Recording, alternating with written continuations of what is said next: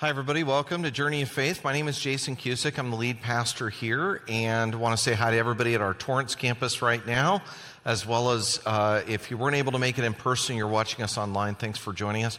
We're in week four of our five week series called Get Ready.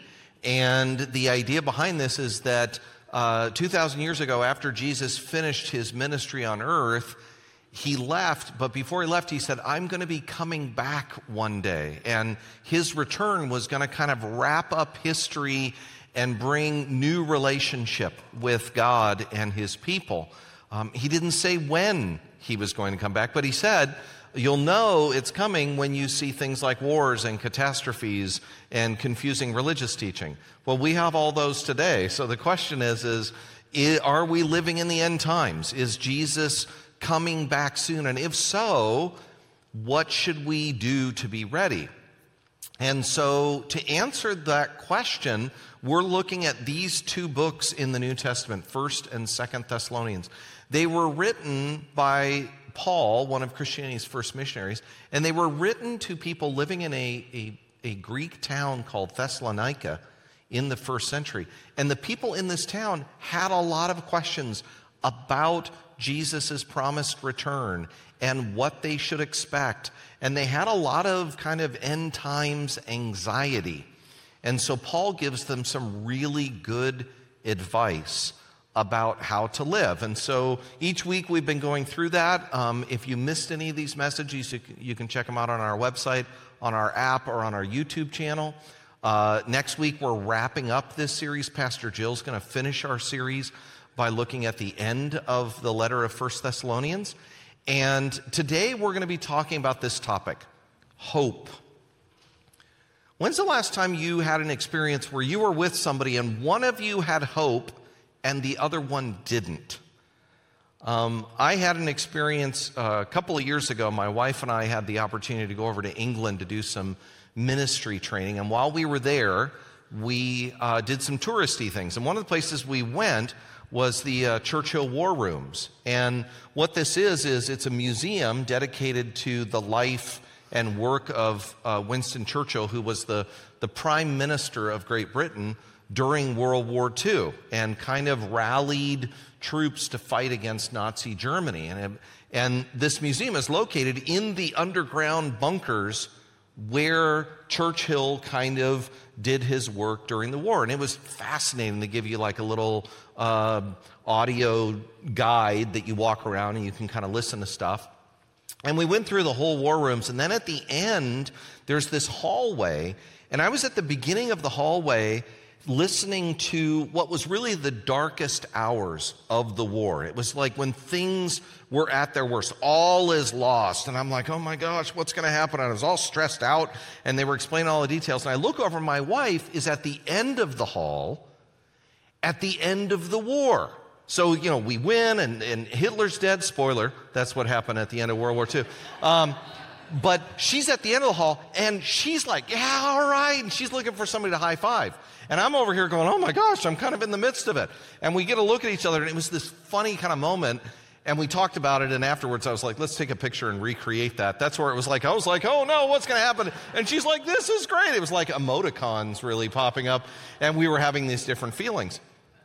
Sometimes um, we're in a situation where one of us is like, oh no, what's going to happen? And the other person is like, hey, this is actually great. Come on this way. And that's what we're going to talk about today. That's what the, the First Thessalonians chapter 4 that we're going to look at today is talking about is that balance between oh I'm wrestling with something right now that I'm worried or I'm anxious or I'm grieving about and yet God is inviting us to have hope for the future. Here's our main idea for today. We can be encouraged by the return of Jesus. The people living in Thessalonica, the Christians in the first century, they believed that Jesus was going to come back.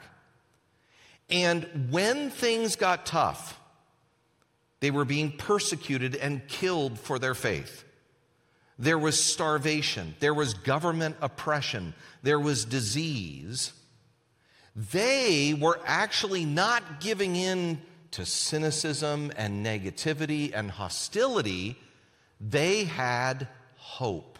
And let me clarify that word a little bit because we use the word hope differently than the Bible uses the word hope.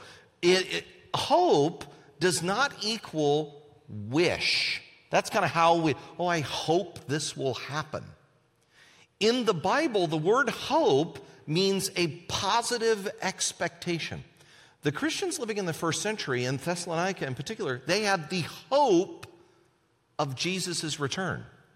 A positive expectation that Jesus would do what he promised. And here's what he promised He said, Don't let your hearts be troubled. Trust in God. Trust also in me. There's more than enough room in my Father's home. When everything is ready, I will come back and get you. And so the Christians living in that time were like, oh, he's going to prepare eternity for us, and then he's going to physically come back to the world and get us. But they had a lot of questions about that, like we do. Like, when is that going to happen? What is that going to look like? What happens at different times? And so Paul says to the people living there, he says, uh, My dear brothers and sisters, let's, let me clarify some things about the coming of our Lord Jesus Christ and how we will be gathered to meet him. And he gives us a good disclaimer, too. He says, Don't be so easily shaken or alarmed by those who say that the day of the Lord has already begun. Like, don't believe them, even if they claim to have a spiritual vision or a revelation or a letter supposedly from us. He's like, Look, things are confused. People are going to say, Oh, I, I, got it. Jesus already showed up, or he's coming tomorrow, or something's going I got a vision. I got a new book of the Bible I just wrote. He was like, Don't, don't get rattled. Don't get shaken. Relax. And he says, Let me give you some clarity about the questions you have. Now, the people living in Thessalonica had one specific question that they were wrestling with. They said, if Jesus is going to come back physically to the world and get us who are alive, what happens to the people that died? I mean, are they going to miss the second coming of Jesus? That was a question they were wrestling with. So Paul addresses that specific question. Here's what he says and now, dear brothers and sisters, we, we want you to know what will happen to the believers who have died so that you will not grieve like people who have no hope. He says, For since we believe that Jesus died and was raised to life again, we also believe that when Jesus returns, God will bring back with him the believers who have died so, what's he saying here? He's saying there's something about Jesus. When Jesus died, he went to go be with the Father in heaven. And then three days later, his body and spirit were kind of renewed and changed, and he rose from the dead. Paul's saying something similar is going to happen with people who have died already. That when Jesus returns, he will come back with their spirits and they too will rise from the dead and be changed for eternity. The idea he's talking about is this idea resurrection. That God isn't, that, that when we die, we don't just go to heaven and then the bodies are done and then that's it and then we don't deal with them anymore, and now we just kind of are ethereal, disembodied spirits with God. There, there is this idea that when we die, it's absent from our body, we're present with God, but when Jesus returns, he's going to bring bodies and spirits back together again, just like he was resurrected. The point Paul is trying to make to the Thessalonians is really captured in this sentence that he gives. He says, You will not grieve like people who have no hope. What Paul is saying is, we can be encouraged by the return of Jesus because death is not the end.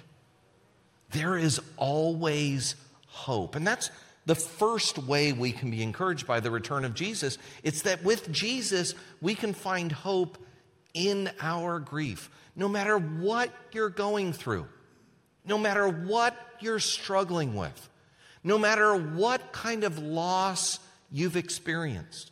Maybe you're going through something with your job or with your school or with your friendships or your finances or your health. No matter what the situation, no matter how dark the time, Jesus is like, hey, come on down the hall a little bit further because there's good news down here. Jesus is inviting us to not be in denial of grief, because some of us have that toxic positivity where it's like, I will never be sad, I will always be confident. That's, that's not healthy. But the opposite isn't healthy either. Oh my gosh, I'm depressed, I'm just feeling all this stuff and I have no hope. Somehow there's this relationship between it's okay to be sad and to grieve and experience loss, and I have hope. Here's an action step for you. This week, find one way to infuse hope into your anxiety, your stress, your grief, your sadness. When you feel that loss, feel it, invite God into that, and then be reminded that that is not the end of the story, that there is life after loss, that there is life after that grief. The Christians in the first century went through incredible times of suffering and persecution and death and illness. And they had a hope that Jesus would come back, and that kept them forward looking. And it didn't keep them forward looking like, all right, Jesus, come back anytime. You know, like I'm going through it. I want you to come back today.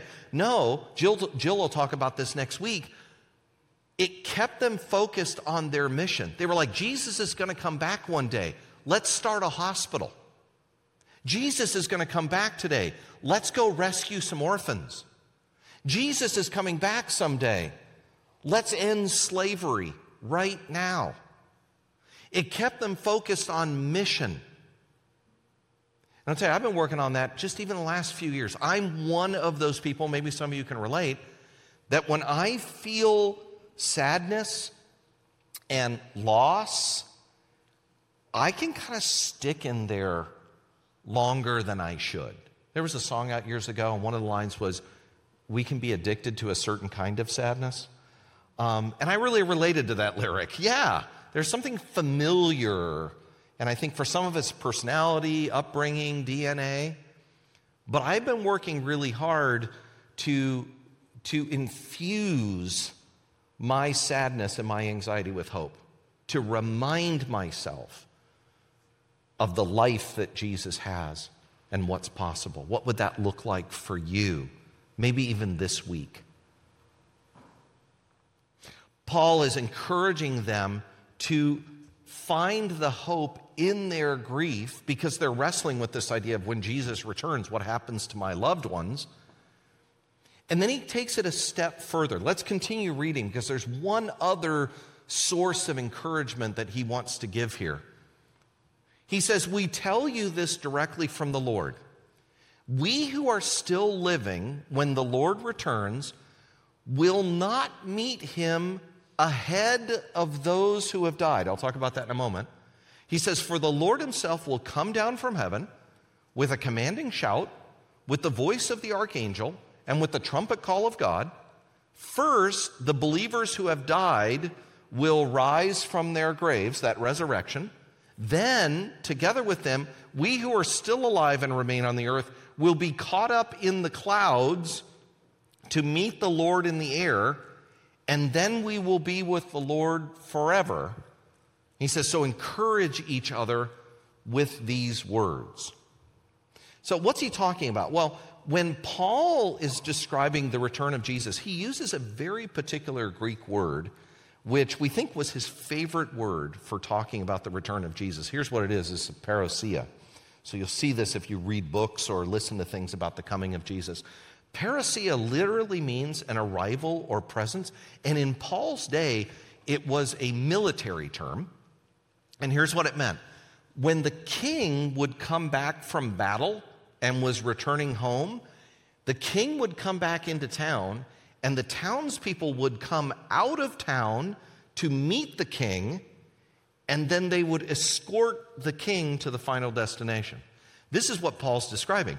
Jesus will come, the dead who have died as followers of Jesus, and those who are alive will come and meet Jesus, the king, and then will come to earth for a new heavens and a new earth. That's what he's kind of describing here. Now, how will that happen? When will that happen? How does that tie in to other things the Bible teaches about the end of the world?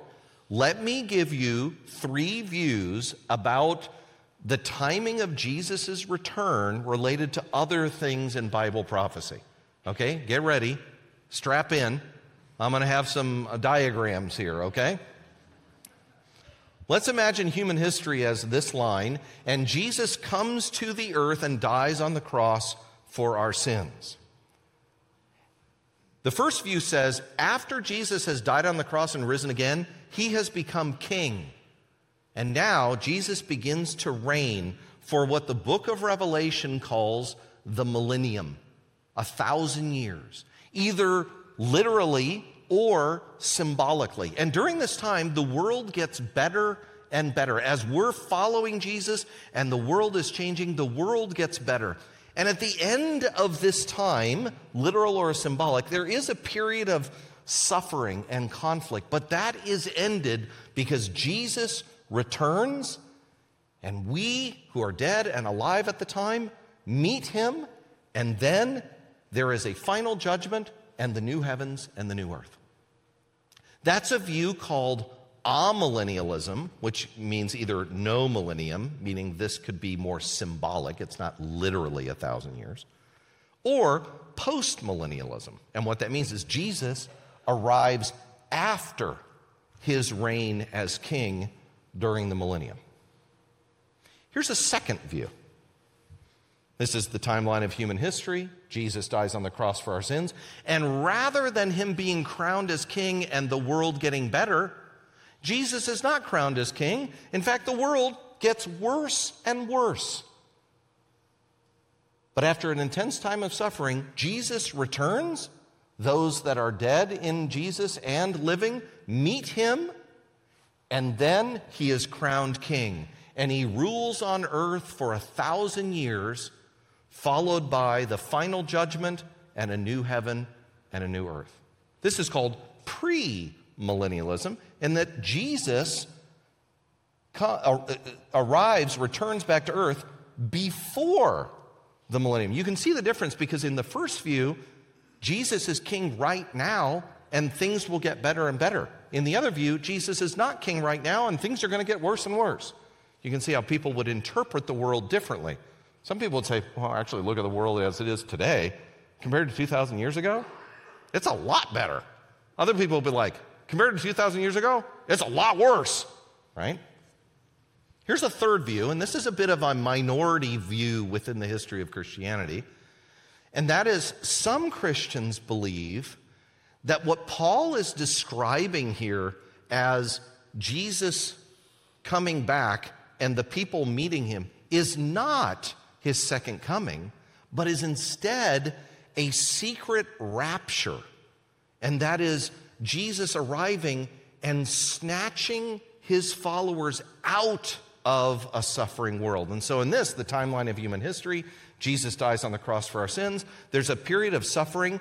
And then, according to some other Bible prophecies, there's a specific seven year timeline of prophecy and then at some point, Jesus arrives to take his people out, either at the beginning or at the middle or at the end. And then after that, Jesus arrives to the world as Messiah, is crowned king, reigns for a thousand years. There's a judgment, and then a new heaven and new earth. Now, some of you right now, you're kind of like, all right, let's get into each one and let's talk about which one is right. And others of you, you're like, uh huh?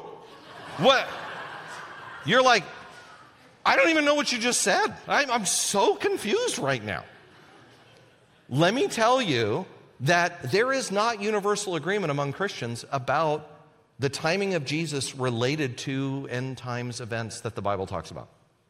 There are good, solid, biblical, intelligent Christians that have different views on this topic. Which means the encouragement that Paul is trying to give us here in Thessalonians is not here's exactly how it will go down related to other areas. What Paul is trying to do is give us this encouragement. We can focus on what we can know about the end times. Again, there's a lot of different views, a lot of different takes on the end times and on the arrival of Jesus. But out of the three views I shared with you there, here's what they all have in common Jesus will return as promised. We should be ready to endure hardship. Whether the world is getting better or the world is getting worse, all of the views hold that right before Jesus arrives, things will get worse. Number three, we're on a mission of goodness. We're not called to just wait. We are called to feed the poor, help the hurting, take care of the sick, work for justice. We're on mission here. We have a lot to do as we get ready for Jesus' arrival. And then, fourth, Jesus, the King, will bring justice to the world. We need to fight for justice and fight injustice. But the ultimate victory will come as Jesus himself shows up to make the things right that only he can make right. Now, that begs the question so, when does all this stuff happen? When, when is it going to take place? Well, that's how Paul finishes this section. He says, For you know quite well that the day of the Lord's return will come unexpectedly, like a thief in the night. He said, How do we know? Are we going to know? No. It's going to be like a thief in the night, and it's going to catch everybody by surprise, except us. Because look what he says afterwards. You won't be surprised when the day of the Lord comes like a thief, for you're children of the light and children of the day. We don't belong to the darkness and the night. So be on your guard, not asleep like the others. Stay alert and be clear headed. He literally uses the word sober because then he uses a metaphor. He says, Night is the time when people sleep and drinkers get drunk. He says, Let us live in the light and be clear headed protected by the armor of faith and love, and wearing as our helmet the confidence, another word for hope, of salvation. We have the hope of salvation. So we live clear headed, we live thoughtful, we live soberly, we're children of light. We will not be surprised when Jesus shows up because he said he was coming back. There will be other people, Jesus shows up, they'll be like, I had no idea this was coming. Now, some of you might be like, you might be like that this morning. I didn't know Jesus said he was going to come back. Now you do. It will be unexpected, but not surprising, because Jesus said he was going to do that. But that begs the question are we ready? And I think all of us, on some level, if we look deep within our hearts, we might be like, no. but like, Jesus, can you give me a little bit more time on, on this area, in this area of my life?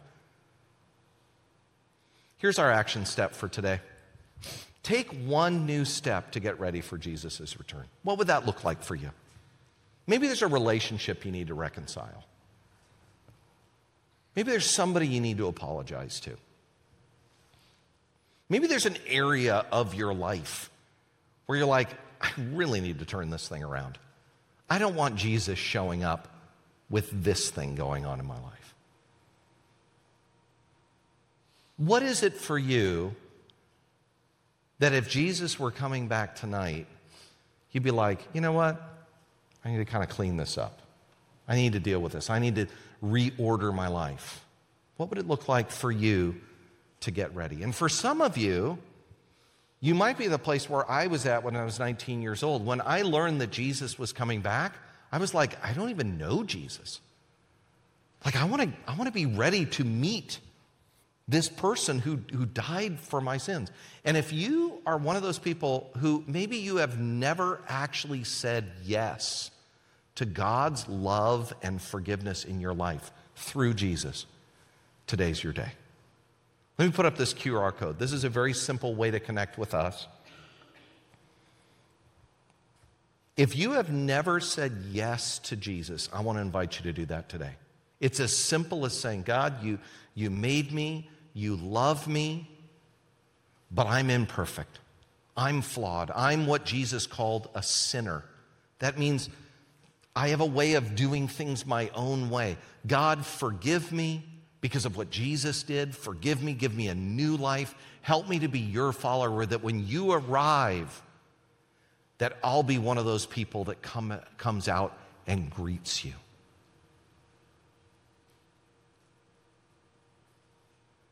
We have an opportunity, every one of us, to get ready. So here's how we're going to close our service today, because I want to give us some space to do that. I'm going to ask our musicians to come out uh, here and at, at, at, Torrance.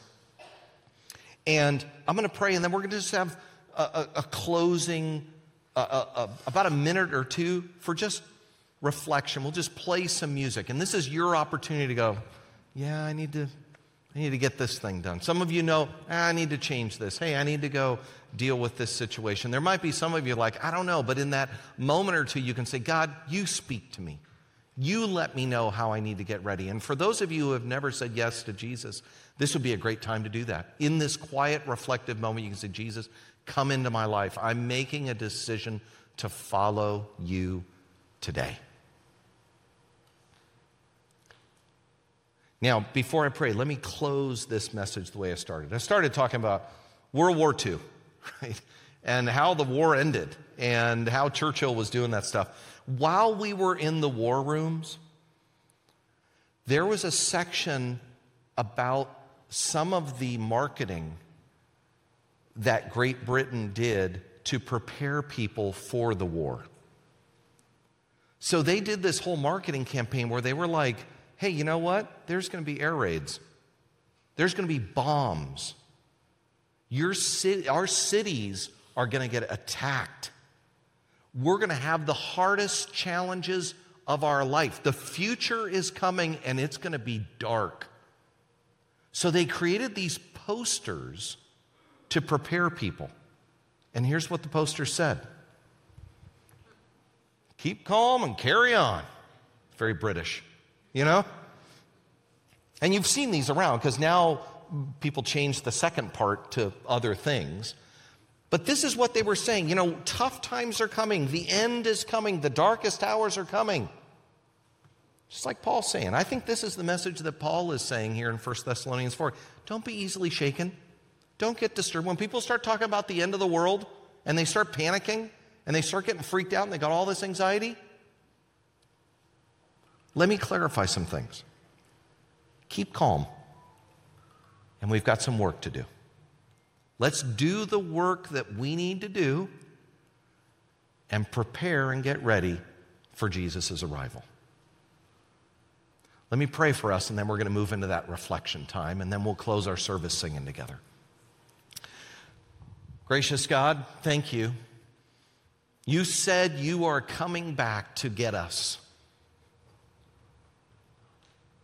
But you've told us not to get anxious or easily shaken by the stuff that we're hearing around the world. And God, we're, we're living in a time right now where everybody is getting us upset and everybody's using fear to get us really disturbed about the end of the world.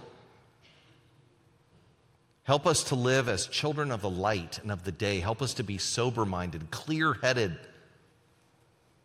We don't know when things will take a turn, but we won't be surprised.